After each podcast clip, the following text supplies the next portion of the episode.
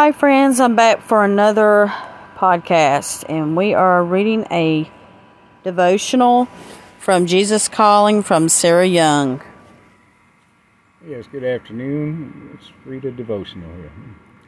In me you have everything. In me you are complete. Your capacity to experience me is increasing through the removal of debris and clutter from your heart. As your yearning for me increases, other desires are gradually lessening. Since I am infinite and abundantly accessible to you, desiring me above all else is the best way to live.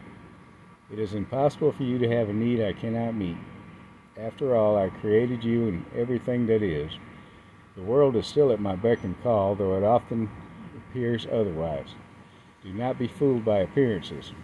Things that are visible are brief and fleeting, while things that are invisible are everlasting. That's that is true. The uh, I guess when you think about it, everlasting love and faith is could be considered invisible. It's can't really see it. You just know it's there through the Holy Spirit. I believe the Holy Spirit talks us all throughout the day and strengthens our faith. Whatever you're struggling with, you know, hard trials, tribulations, the Holy Spirit is there. You know, He's our comforter. He's our, He's God. Yeah, this is, is saying that you need to create the time to remove the debris and clutter from your heart, and you have to experience your, your time alone with God. You should always try and make a little time throughout the day through circumstances to just clear your mind and give things to God and thank thank Him for things and especially thank Him for things as the good things that come along too. You can't forget to do that. It's just important to to stay the path and keep that line of communication open. Uh, that's where you get your um, what do they call it here? Since I am infinitely and abundantly accessible to you, desiring me above all else is the best way to live. And that's oftentimes hard to do, but if we can keep our our focus towards that direction, it just makes for a, for a happier life. Mm-hmm.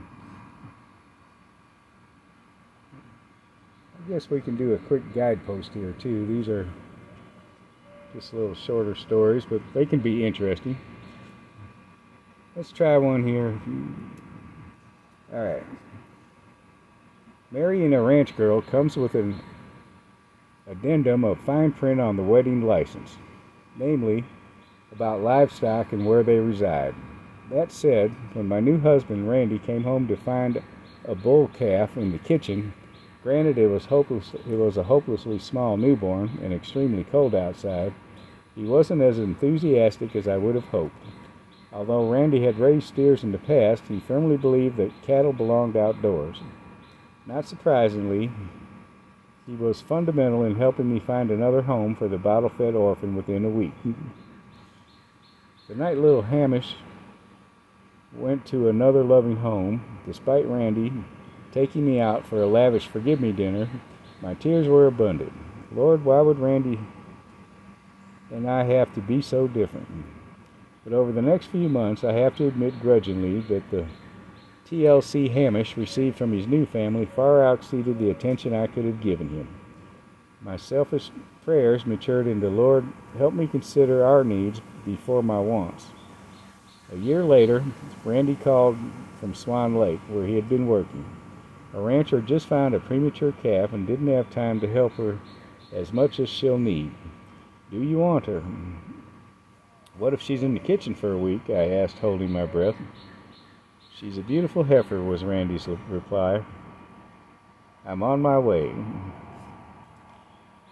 Thank you, Lord, for joining me with this incredible man. Let our good qualities blend as we grow closer with each other.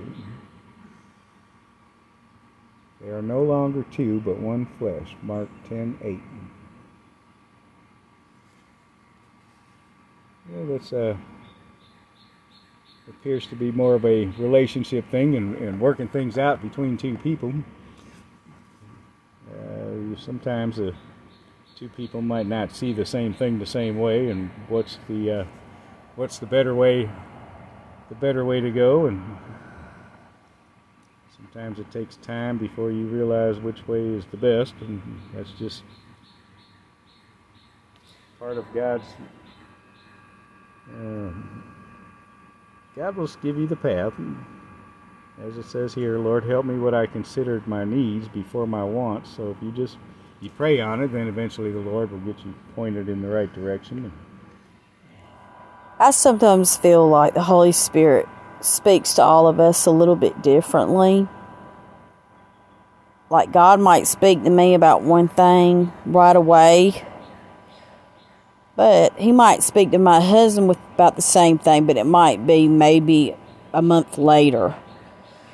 So don't get disappointed or frustrated if you tell your husband, you know, God spoke to me and he did, and you tell him what he spoke to you about and he he still doesn't understand. He's still not there just show grace, you know, because God speaks to us different. It's not exactly the same, and eventually, He'll get your to your husband. He'll get where you are. He'll get your husband exactly where he is, if that makes sense. So it takes a lot of patience. Yeah, that's true. We go through that. I mean, we we have the same common goal, but sometimes it's a, it's a different approach as to how how God gives us a, a direction or a path. Uh, and it's, it doesn't mean that we're not seeing eye to eye. It's just we, process things differently. So that's just uh, just a part of everyone is is made different. Doesn't mean the goal isn't the same. You just have to uh, to get there at. It's kind of a combined effort. You have to you have to both have input and, and say, and then you, you find the happy ground in the middle there to get to your common goal. And I said, I believe too that you you can pray for your husband and ask God to reveal it to his heart what he has revealed to you. But it might not be, however, it might not be right away. It's all about God's timing. And I've had that in my situation where God spoke to me about something. I felt very strongly about it you know, it just vibrated through me. You know, I knew it was the Holy Spirit speaking to me, but at the time, my husband didn't understand it. So, I don't know, guess maybe, I don't know how, it was not, it was like maybe two or three years later. It was some years later that God spoke to my husband's heart about the situation. He spoke to my heart. So, it just takes time and when it happens, you know when it's going to happen. But God has perfect timing. Yeah, it's just uh, going back to people process things differently. All right, my husband's going to read another devotional. All right, let me find it here. Okay. I have promised to meet all your needs according to my glorious riches. Your deepest, most constant need is for my peace. I have planted peace in the garden of your heart, where I live, but there are weeds growing there too pride, worry, selfishness, unbelief. I am the gardener. I'm working to rid your heart of those weeds. I do my work in various ways. When you sit quietly with me, I shine the light of my presence directly into your heart. This is heavenly light. Peace grows abundantly and weeds shrivel up. It also send, I also send trials into your life. When you trust me in the midst of those troubles, peace flourishes and the weeds die away. Thank me for the troublesome situations. The peace they can produce far outweighs the trials you endure. That apparently is from Philippians. I kind of like the way that says that, uh, that God is the when you sit quietly, quietly with me, I shine the light of my presence directly into your heart. Mm. That's something that's easier said than done too. Is to take that time that you need to, to spend every day thanking God and just you know we do it we do it in the morning and, and in the evening. It's throughout the day. I think is where things can get a, a, a, little hectic there, and you you just uh, might not take that time to thrive for your peace. Yeah, and I think humans are easily distracted. We, like I said, we're in a uh, world right now that there is social media, TV, uh, radio, anything you could think of. There's so many distractions. If we're not careful, we'll get we'll bring our eyes off God, and we won't pray like we should when we're in when we're in hard situations. We'll try to take care of it on on our own. Yeah, that goes back to uh, Jesus help me. That's a, a saying. Just those three words that I use quite often. Just uh, you can throw them in there just to get your mind focused back on where you should be. I know a lot of times when you're at work, you're concentrating on work, and that's as it should be. But then you still have to uh, you still have to remember in there though to thank God when things go right, and uh, instead of just waiting until things go wrong. You, course, then you need to ask for help too. But you just uh, it's important you remember to thank Him for the little things that happen each day that just make your day a little brighter and happier, and just remember where it comes from.